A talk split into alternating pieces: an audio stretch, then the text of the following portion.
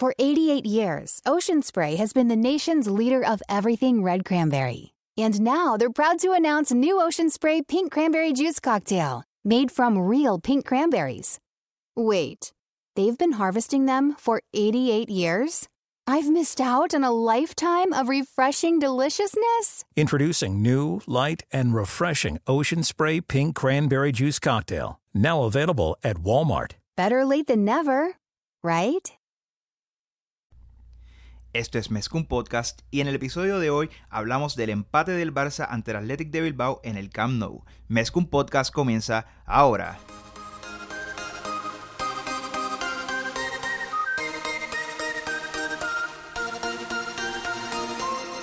Roland, contigo empezó todo. Som el millor club del món, diguin el que diguin. Vinga el Barça i vinga Catalunya! Apreteu-vos els cinturons, que ens ho passarem bé. Yo soy Julio Borrás y cruzando el Atlántico me acompaña Rafa Aldamuy, directamente desde el Camp Nou en la hermosa ciudad de Barcelona. Rafa, esperamos que hayas tenido unas vacaciones espectaculares, que hayas disfrutado viendo al equipo que nos encanta ver y que seguimos. Y dicho eso, por favor, avanza y vuelve. Desde que está en el viejo mundo hemos perdido siete puntos en tan solo una semana. Así que después de este corto mensaje, escuchamos tu opinión. Si te gusta nuestro contenido y nos quieres apoyar, por favor déjanos un review de cinco estrellas en iTunes, ya que de esta manera Mezcum Podcast le saldrá a más personas en su feed y así nos ayudan a que la comunidad de Mezcum Podcast siga creciendo. Dímelo, Julio, soy la mala suerte. Nada, aquí reportando desde el Camp Nou. Primera mitad, el Barça va perdiendo uno cero contra el Athletic Club. Eh, no pude grabar antes del, del partido, así que nada, lo quería comentar. La alineación: Ter Stegen en la portería, defensa de cuatro, Jordi Alba lateral izquierdo, Lenglet y Piqué centrales, lateral derecho Semedo, mediocampo Sergi Roberto de medio centro, eh, interior izquierdo Rakitic, interior derecho Arturo Vidal y arriba Coutinho de extremo izquierdo, extremo derecho Dembélé y Luis Suárez delantero centro. Messi descansado. Me molesta ahora que no lo grabé antes porque no quiero ser ventajista, pero o sea, Con, cuando tienen de interiores a Rakitic y a, y a y Arturo Vidal, es cero creatividad. O sea, hombres incapaces de, de, de sobrepasar líneas, etcétera. Es un mediocampo bastante brusco. También le da descanso a Busquets. El equipo para mí fue horrible en la primera mitad. Lo único decente fueron algunas jugadas de Coutinho por la banda izquierda gambeteando, pero aparte de eso, absolutamente nada. Inclusive vi al Inglés un, plo, un un poco flojo, pero el mediocampo para mí fue un cero a la izquierda. No me sorprendería que obviamente en la segunda mitad entre Messi, entre Busquets y ojalá hasta entre Arthur, porque ¿sabes? Yo creo que si tú vas a poner a Arturo Vidal en el mediocampo de interior está bien, pero lo tienes que acompañar ya sea de, de Busquets junto a Coutinho o hasta un mismo Arthur, quien ¿sabes? No lo puedes poner al lado de un Sergi Roberto y un Rakitic, ¿sabes? El mediocampo pff, sobrepasado en lo absoluto. Y acá, pues nada, el Athletic se adelantó.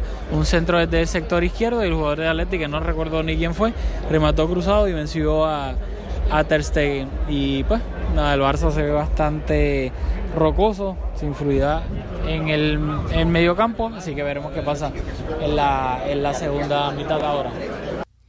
Bueno, vamos a comenzar hablando de la alineación. Eh, las rotaciones. Yo le pondría un asterisco. Esta semana salieron reportes de que Messi no salió a, a una charla técnica. Messi parece que está descontento con Valverde. Me, una pena no poder citar el medio. Lo, lo leí en el diario Olé. También lo escuché por la radio. No recuerdo en, en qué programa. Pero si le damos credibilidad a esas informaciones, pues quizás esto, el, la suplencia de Messi no se debe a las rotaciones, sino que se debe quizás a un toquecito de atención por haberse ausentado de una charla técnica. En una nota positiva, Eh, creo que pudimos ver a, a Vidal, lo vimos bien hasta la fecha y a excepción de unos cincuenta y ocho minutos que jugó ante el Girona, eh, Vidal había tenido una presencia mínima en el resto de los partidos y visto lo visto en el partido de hoy, creo que es un jugador que pinta como para tener eh, más minutos y más protagonismo del que ha tenido hasta ahora. Bueno, según lo comentó Rafa, llegamos al descanso. Me sorprendió que no lo haya dicho, pero yo lo menciono porque creo que fue bastante evidente. Pero llegamos al descanso en desventaja. Es la quinta vez esta temporada que el Barça se pone por debajo en el marcador.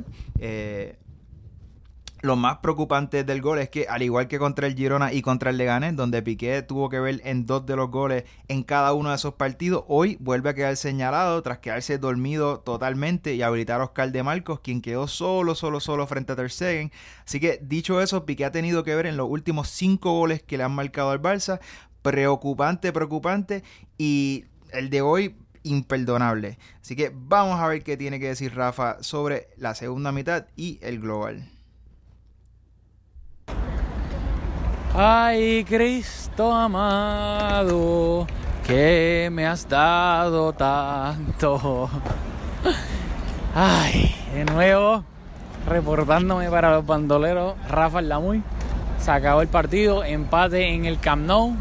Barcelona empata uno uno contra el Athletic Club. Esta semana para mí en Europa ha sido nefasta.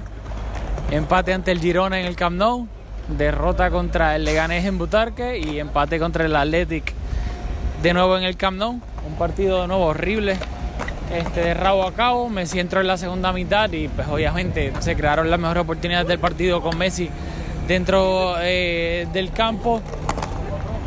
Quiero ir este, jugador por jugador ahora, con un poquito más de tiempo. Ter Stegen, bien, nada que hacer obviamente. En el gol pues es un, un buen gol, por no decir un golazo. Así que no creo que, que haya que reprocharle nada. Solamente hubo una jugada que ahí la rifó, pero pues por fortuna no terminó en nada malo. Luego Jordi Alba para mí pues estuvo correcto. Nada que reprochar. No estoy diciendo que tuvo un partidazo, pero este, tampoco hizo nada mal. Hubo una jugada inclusive que fue un pase filtrado en la segunda mitad de él. Se la devolvió a Messi y Messi le dio al palo con un remate.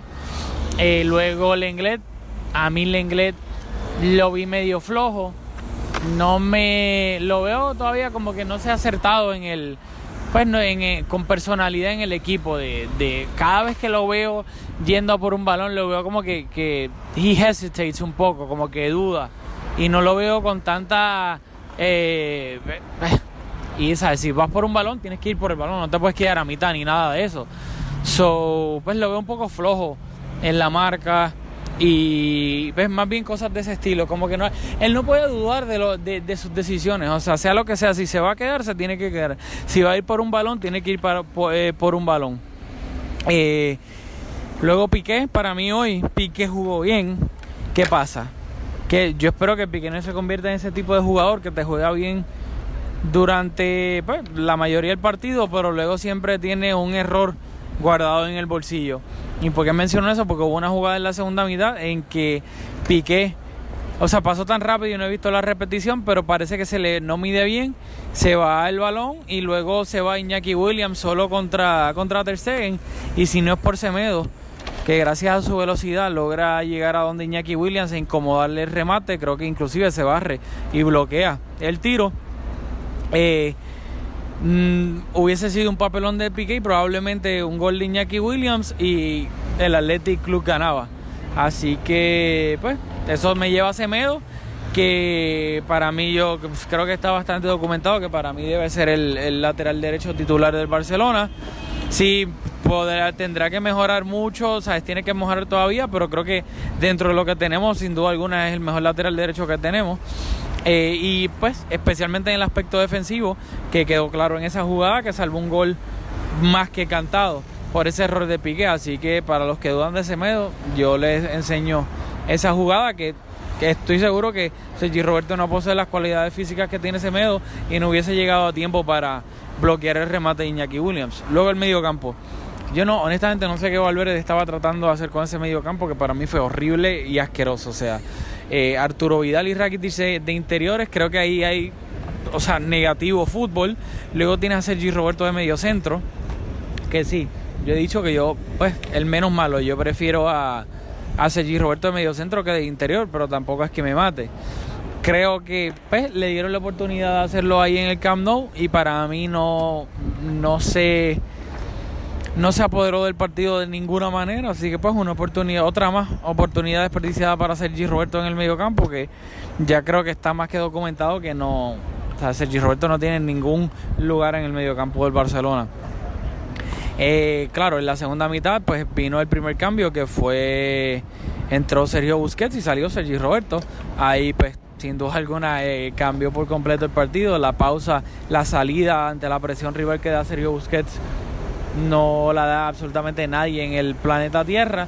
Es el mejor del mundo en su posición y creo que es el segundo mejor jugador del Barcelona, sin duda alguna, detrás de Messi en ese aspecto. Así que pues creo que fue bastante clave que saliera él. Luego iba a entrar Messi también en la segunda mitad, si no me equivoco fue por Arturo Vidal.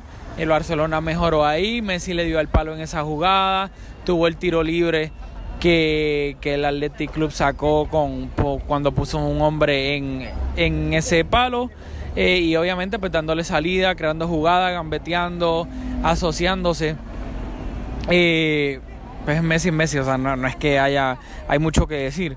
Eh, luego ya al final entró, que me estuvo pues, bastante curioso, entró Munir por, eh, por Ousmane Dembélé. Yo pensaba que tal vez iba a entrar Arthur, no por Dembélé, sino por Rakitic. Para mí Rakitic, o sea, es, está siendo un jugador correcto y más nada. Aunque ya en la segunda mitad tuvo varios errores que, que le pudieron costar al Barça caro, este, perdiendo el balón o ejecutando malos pases, y el Athletic Club se fue a la contra. Pero para mí, lo dije en el último podcast, para mí Valverde debería tratar de poner a Arthur de interior derecho para...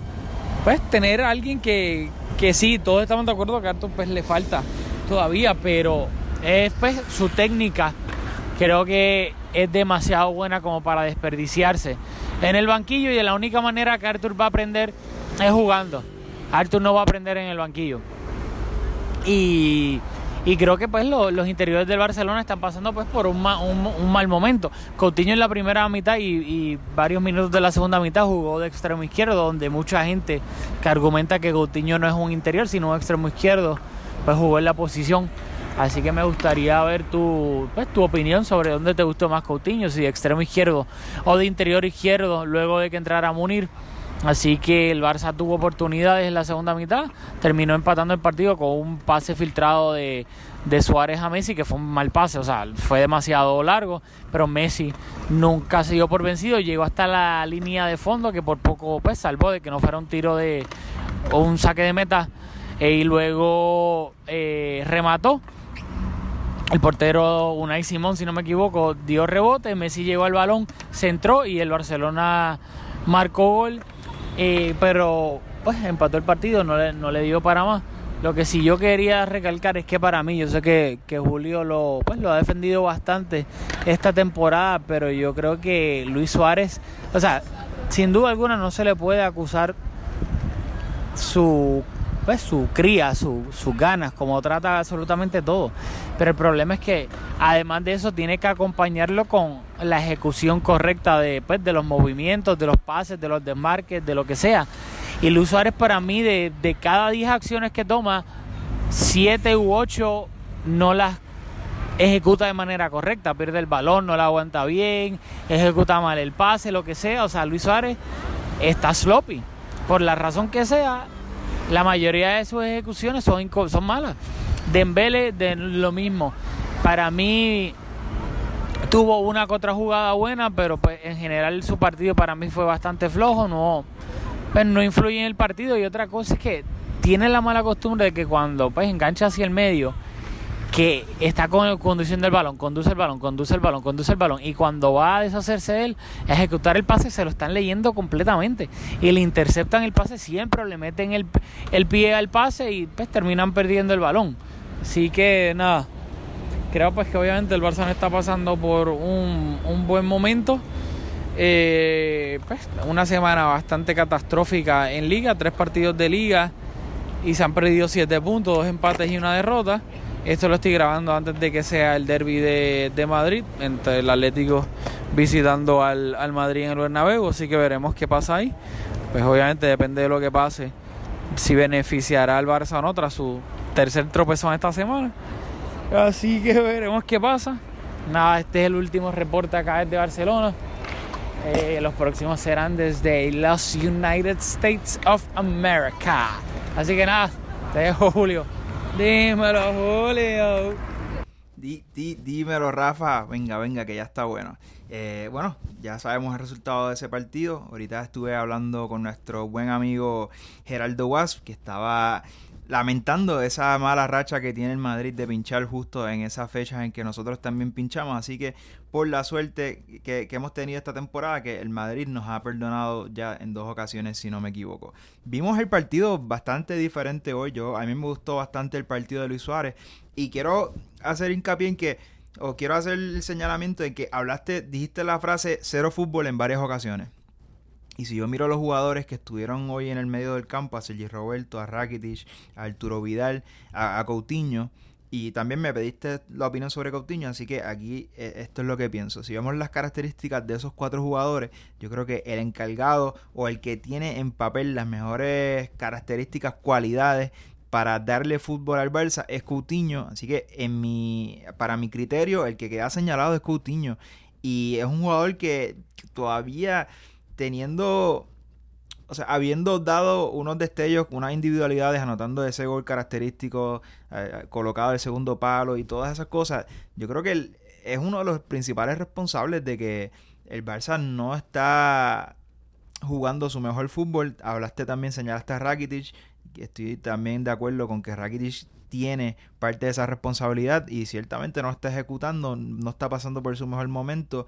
En fase ofensiva aporta bien poco, así que nada, yo creo que Coutinho en ese sentido es el que yo veo que debe de despabilar un poco.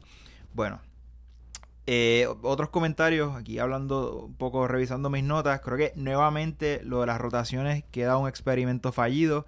En todos los partidos, si no me equivoco, donde hemos rotado, los jugadores a quien se le pretendía dar descanso han terminado entrando al campo. Y como mencionaste, hoy fue el caso de Messi y de Busquets, que cuando entraron, pues obviamente hubo un salto de calidad eh, en cuanto a los jugadores que estaban en el campo, y eso se vio manifestado en ocasiones de gol. Así que, ¿verdad?, es lamentable que los jugadores que entran de cambio no le puedan dar al, al equipo, Eh, ¿verdad? no puedan darle a los jugadores titulares que tienen más minutos en las piernas eh, un descanso. Así que dicho eso, vamos a hablar de Valverde. Y me voy a repetir un poco, pero es algo que, que he repetido en varias ocasiones, pero lo tengo que decir para poner esto en contexto. Y es que el año pasado Dembélé estuvo lesionado buena parte de la temporada. Coutinho llegó en enero, estaba cooptado, por lo que no podía disputar la Champions. Dado esa circunstancia, Valverde yo creo que hizo un gran trabajo tapando rotos.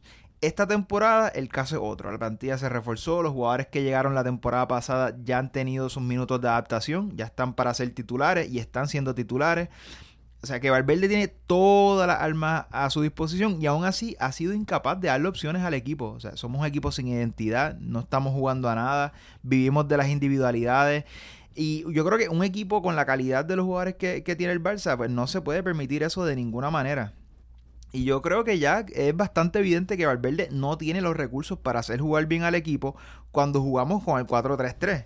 Es decir, cuando juega los titulares habituales de esta, de, ¿verdad?, según la plantilla que tenemos esta temporada, que a mi juicio debería ser Rakitic, Busquets y Coutinho eh, en el medio, y Dembélé, Messi y Suárez al frente, pues jugando con esos jugadores, con los jugones, yo creo que Valverde carece de los recursos para hacerlo jugar bien. Y también pienso que aún haciendo el juego sin brillo, que sin brillo no es la palabra correcta, la frase correcta, pero el, el mal juego, vamos a simplificar las cosas, aún con el mal juego que está eh, haciendo el Barça, yo creo que no nos falta el gol. Y para optar por la Champions y por la Liga, pues tenemos que mejorar bastante en fase ofensiva. Pero es evidente que ahora mismo los problemas están atrás.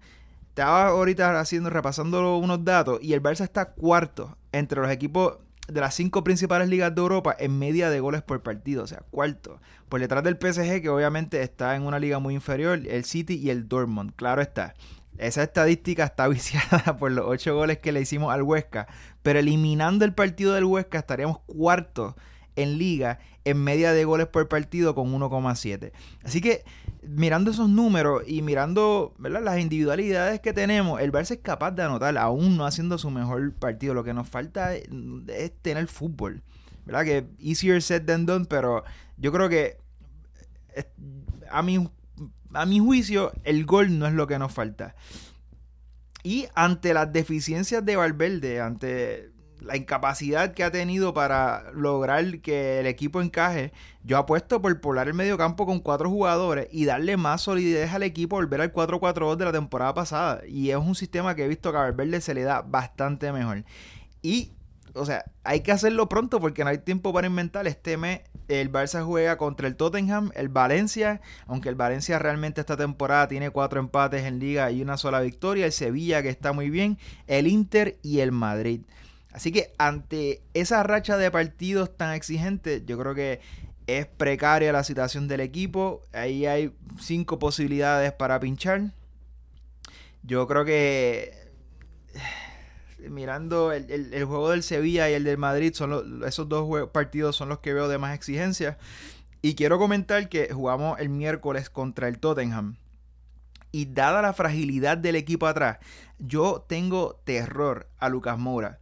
La temporada que, que Rafa y yo estuvimos en Barcelona y que vimos casi todo, todos los partidos de local, o sea, no, no sé cuántos partidos vimos en, en toda esa temporada, entre todas las competiciones, pero yo puedo decir que incluso incluyendo los jugadores del Barça, incluyendo a Messi, el jugador más desequilibrante que yo vi esa temporada fue Lucas Moura, que visitó el Camp Nou con el P S G y era...